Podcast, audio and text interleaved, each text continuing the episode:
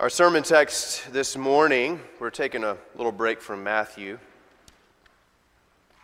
And um, I'm going to ask you to turn over to Ephesians chapter 4. We'll read verses 9 through 16 this morning. Paul's letter to the church in the city of Ephesus. Let's begin reading in verse 9. These are the words of God.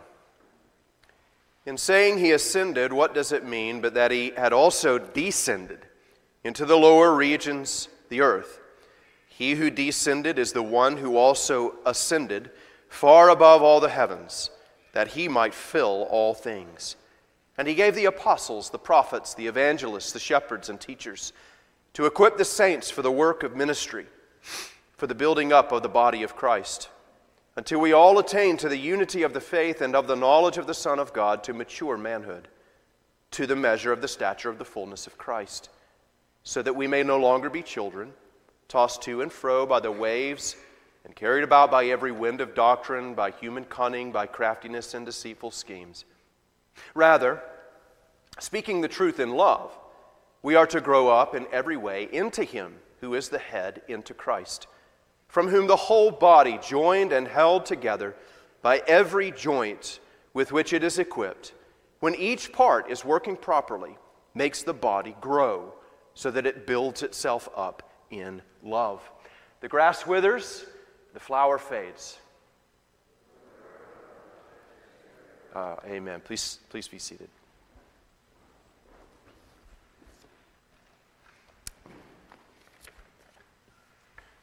Join me in prayer. Our gracious God, we ask now that you would take these words, your word, which you declare to us, and embed it deeply into our hearts. We deeply long to live for your glory. We deeply long to mature each and every day, to grow in wisdom and understanding, so that we might be more like Christ in his stature. We pray this in his name. Amen. Um, we, we talk, I, I, think, a lot more and more about the state of, of our nation, the state of the West. I know that probably most of you, as a, maybe a daily habit, you spend at least a little bit of time watching the news, reading the news, however you consume it. Maybe more than you should, I don't know. And so um, because of the state of things, which I know you know is not good, we find ourselves talking quite often about the state of things.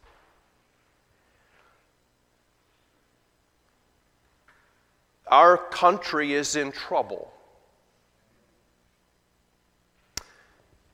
My anticipation is disintegration quite frankly. And we're going to get into that a little more detailed in a couple of Sundays. But it's very important that you and I have the ability to diagnose the problem. What is it at its root? Well, if you want a diagnosis of our problem in the West, here it is.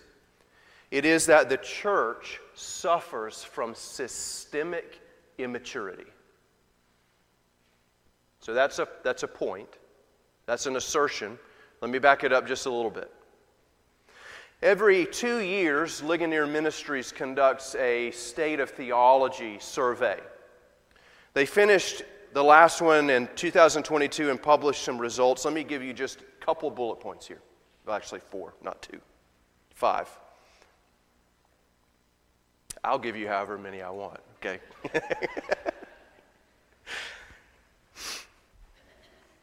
58%. Now, when I, when I give you these percentages, these are Southern evangelicals. Okay? These aren't Yankees. I'm not making any apologies. 58% of Southern evangelicals believe God accepts the worship of all religions.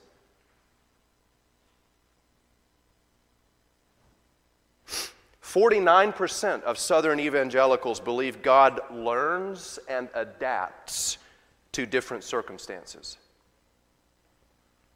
64% of Southern evangelicals believe Jesus is the first and greatest being created by God. We're all Mormons, apparently. 45% of Southern evangelicals believe Jesus was a great teacher but was not God. 57% of Southern evangelicals believe the Holy Spirit is a force but is not a personal being. In other words, there are lots of people who wear the label Christian, yet have little conception of who Christ is and what he expects them to believe. Some, despite decades of professing the faith, remain children in their thinking and behavior. In fact, there are probably many who are more well versed on why Florida State should have made it into the national championship tournament than they are the impeccability of the Lord Jesus Christ. And if you don't know what that term means, point made. What we learn from Ephesians chapter 4 is that the will of Christ is that every believer grow to maturity through applied scriptural teaching. It's not hard. This is not rocket science, okay? This is not like the Lord is asking you to make a, a journey, a Hajj every year so that you can go to uh, the top of Mount Everest where you'll learn some wisdom eventually. He's written it down for you. And it is the will of Christ that every believer grow to maturity through applied scriptural teaching. Now, in chapter 4 of Ephesians, it's a transition point. You notice in verse 1, Paul's favorite thing to do, so helpful. He begins with therefore. And it's a transition point. He's transitioning now to some application. He's, he's given us a lot of theology in chapters 1 through 3, and in 4 through 6, he begins to apply it. He moves from theological exhortation to practical application. And this application is what, is, does he say in verse 1? Walk in a manner worthy of the calling to which you have been called. In doing so, the Ephesians will, according to verse 3, maintain the unity of the Spirit in the bond of peace. Why is there disintegration amongst the church? Immaturity. Paul calls the Ephesians to unity, which is what the Spirit of God affects. And when considering men as individuals, Paul reminds that grace is given to each one according to the measure of Christ's gift in verse 7. In other words, just as your mama said, you are special not that special, but God, through Christ, has given each of you a unique gifting to be employed here at New Covenant and in the church universal.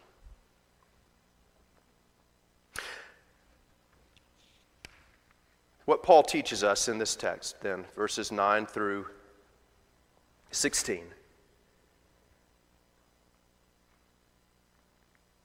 is that it is the will of Christ for you to grow to maturity.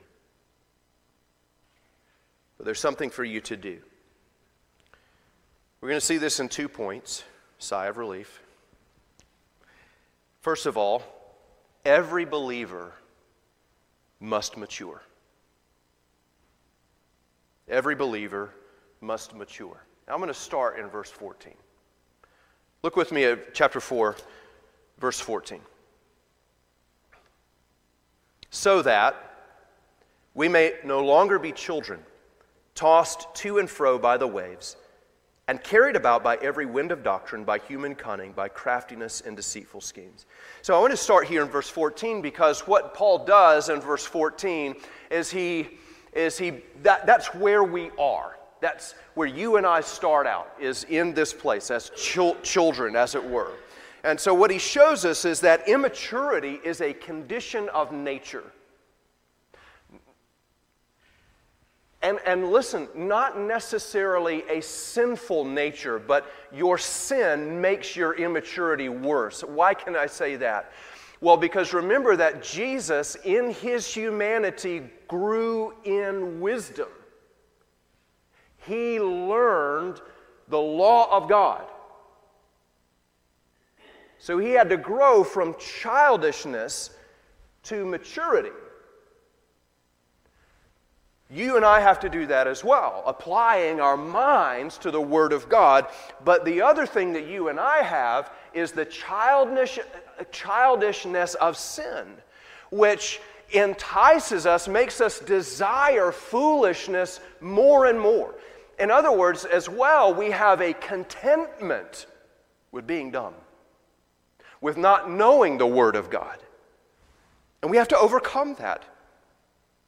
When I was a kid, I think I've told you this story before, but my, I went with my parents to a furniture store and I was touching everything. And my dad said, Stop touching everything. And the clerk came and told my parents that after my dad told me that, he saw me go and put my nose on a lamp. I was being childish. You are gripped by childishness. And the thing about it is, in your sin, you are comfortable with that. This injunction from Paul assumes that you are immature and childish or foolish in your thinking by nature. So, what that means is that you can't live by impulses. You cannot expect it that your common sense is sufficient to enable you to live for God's glory. because these things have been corrupted by the fall. They need sanctification. So, to grow up, as Scripture says in so many places, to grow up means to put away your foolish thinking and embrace biblical thinking. Now, this replacement process is a work of the Holy Spirit in the life of the believer.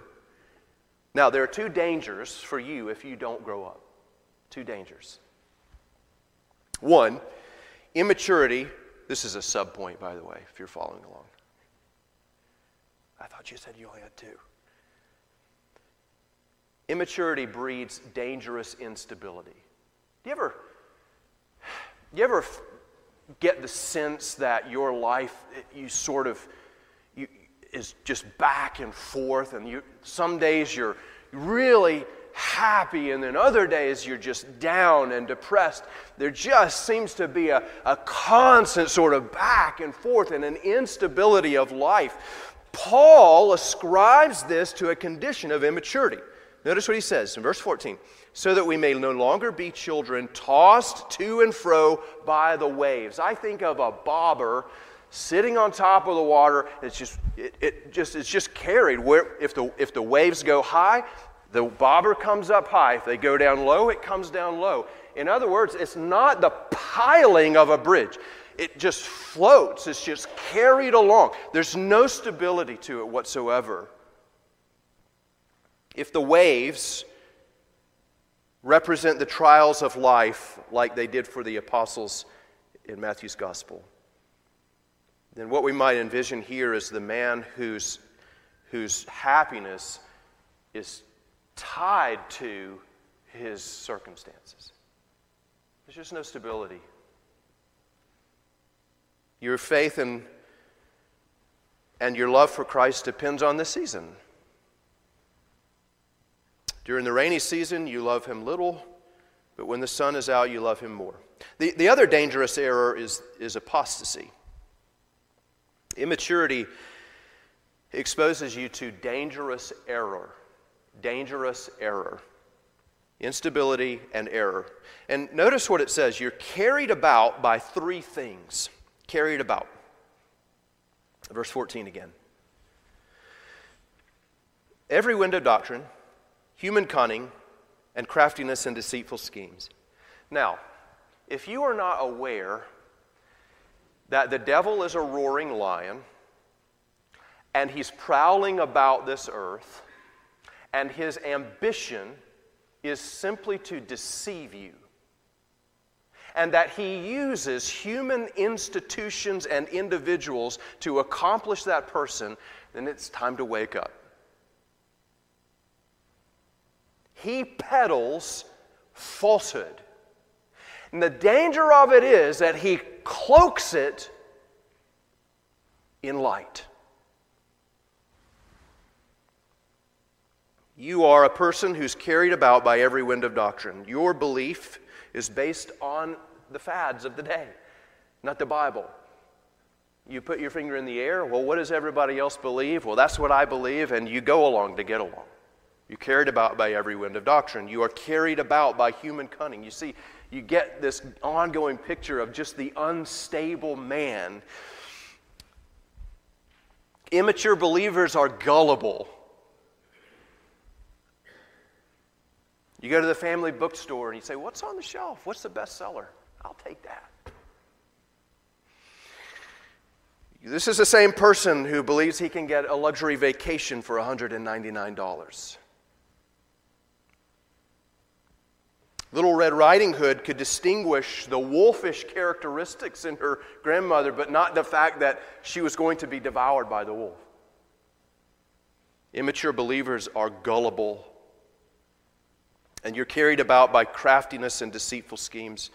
In Luke chapter 20, the scribes and the chief priests attempted to catch Jesus by crafting, by crafting an incriminating question.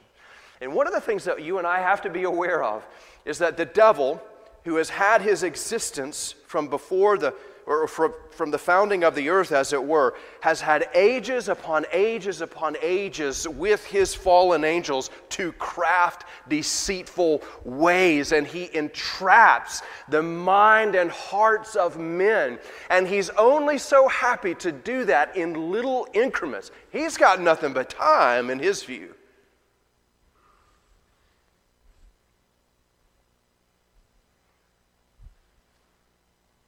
And if you observe social media at all, you know that there is lots and lots of error that is cloaking itself as truth.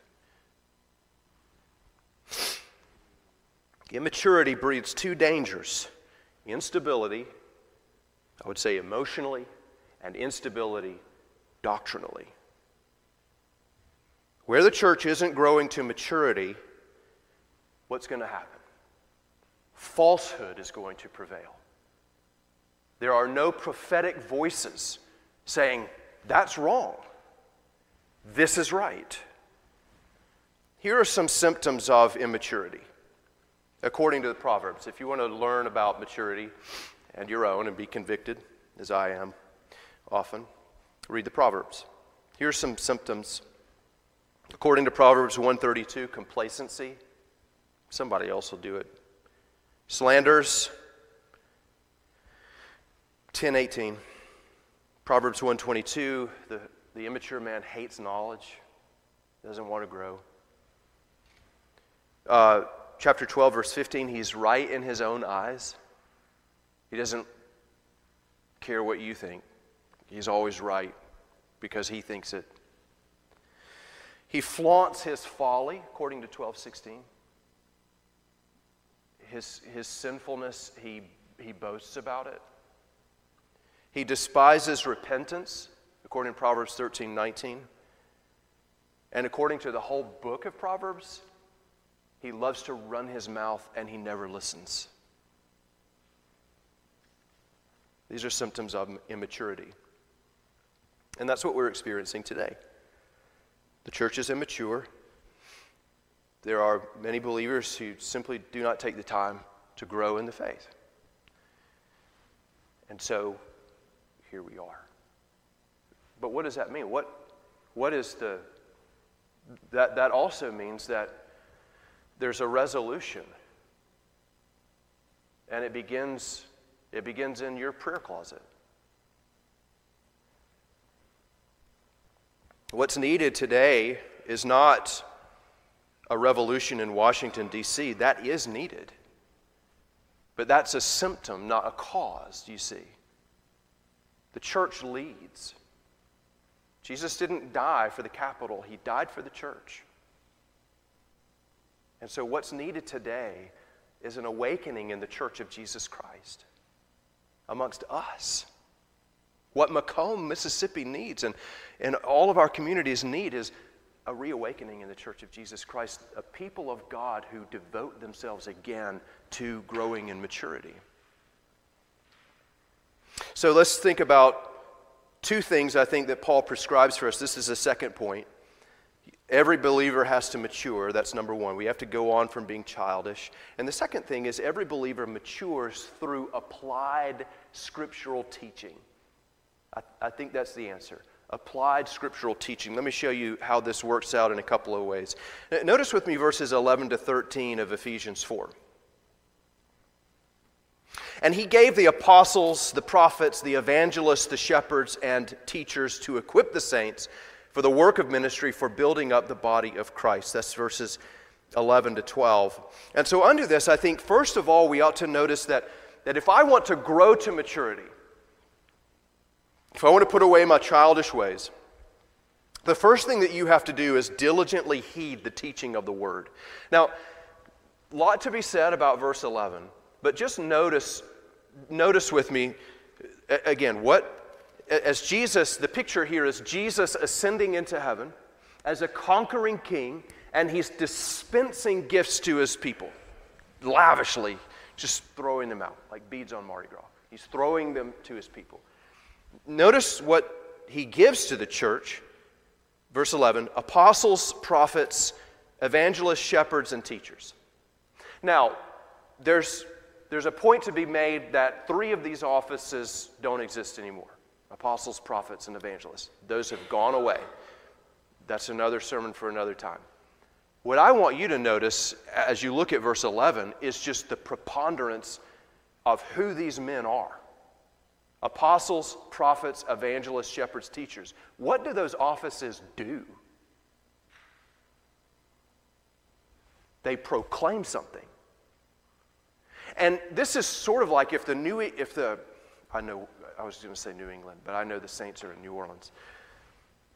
Imagine if the Saints drafted all quarterbacks every round. That's kind of like what this is. Jesus gives a he dumps teachers onto the church. And I think that very fact is something you and I ought to pause and think about for a second. That when Jesus is lavishing his gifts upon the church, what he gives are, are men to, to proclaim the word. He gave apostles, prophets, evangelists, shepherds, and teachers. And each of these offices primarily functions to exhort people in the truth. They declare the truth, So, for everyone observing this text, it ought to lead you to conclude that Jesus really wants you to humble yourself and learn. Christ gifted teachers, he also equips the saints. Notice verse 12. Why does he give these teachers? Well, it ain't so that teachers get a lot of publicity and spotlight. It is to equip the saints for doing the work of ministry. Every, in, in other words, one, one of the things you can take away from this is that every one of you plays a vital role in the life of the body. Every single one of you plays a vital role in the life of New Covenant Presbyterian Church and the Church Universal. You play a vital role your responsibility is to take the word and apply it. I think I can give you five simple ways to think about it. Think about the apostles. What are they? They're sent people. Think of yourself as a sent person. You are sent to help, help others apply the word in their lives. You have that role. Think of prophets. What do they do? Well, they don't declare the future mainly. Mainly, what they do is they go into hard places and they denounce evil. They say, That's evil. You need to repent. That's what a prophet does. You are gifted and equipped by the teaching of the word to denounce the evils of the age and call men to repentance. And then evangelists. What's the evangelist do? Now trust in Christ. Come to Christ. For the forgiveness of your sins. And the shepherds and teachers, what do they do? Teach men how to obey Christ and watch over their souls. And you can just take those offices. How do they have a, a, a, reflection in the life of the believer? I think it's in that way. You're sent to denounce evil, to call men to repentance, to trust in Christ, and to obey Him.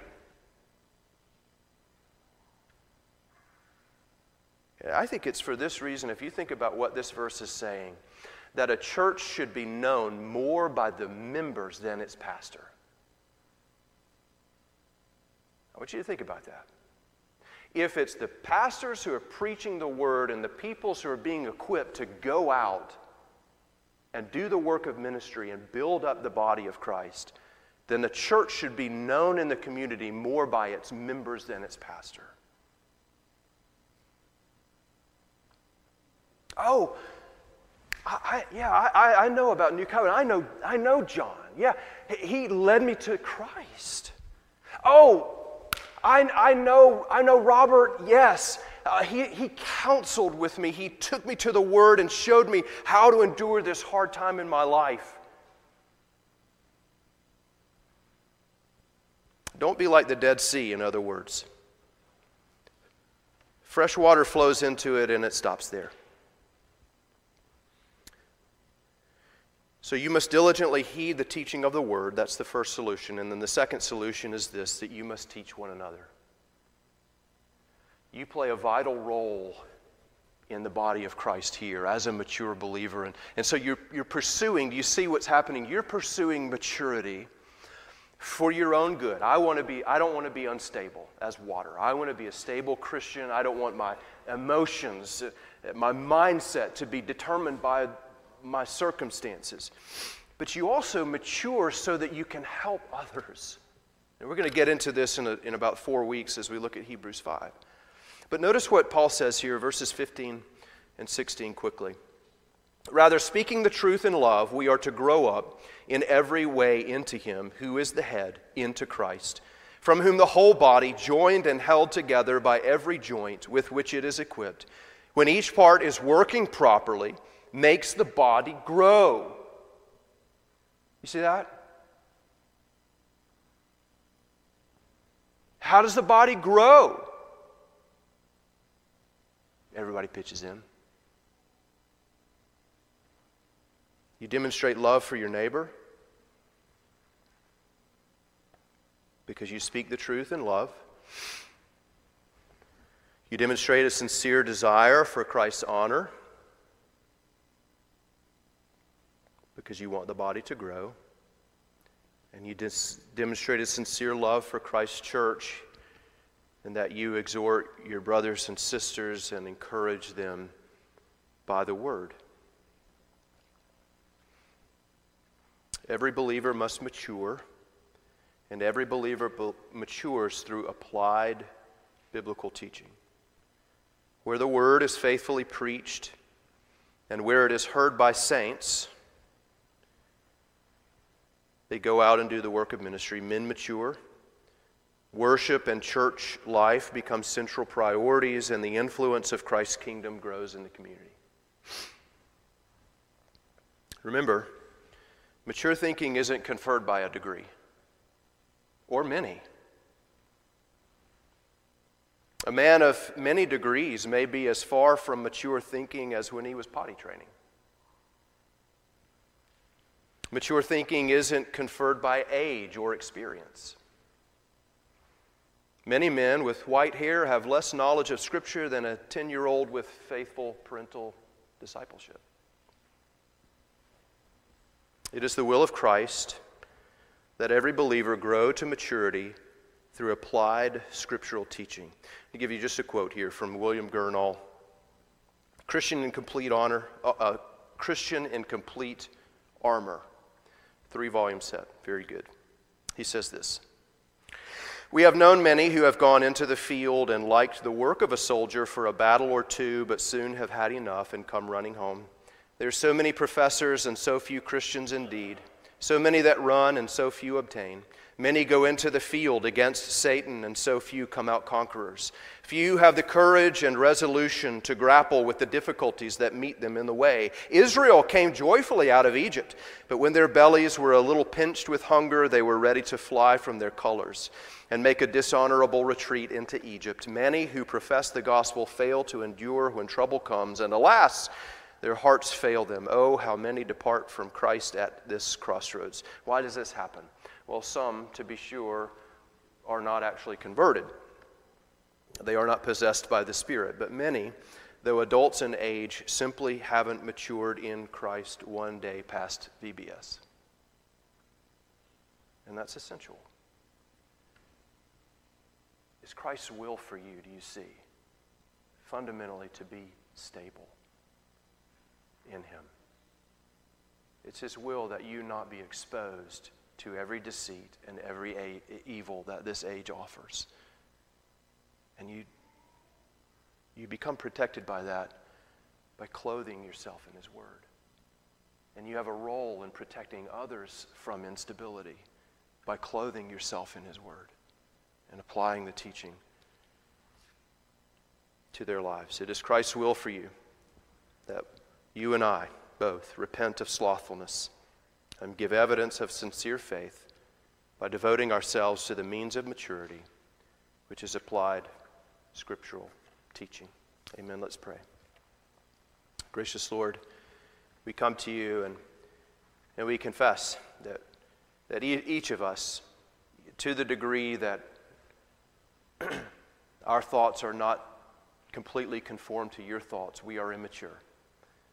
And so we confess that as a sin and ask that you would forgive us, Lord, for, for our slothfulness, if that's the reason that we, we're not maturing, um, complacency, Lord, or perhaps we, we seek your grace, Lord, that you would work in us by your Spirit to, to help us have a deeper grasp of your word.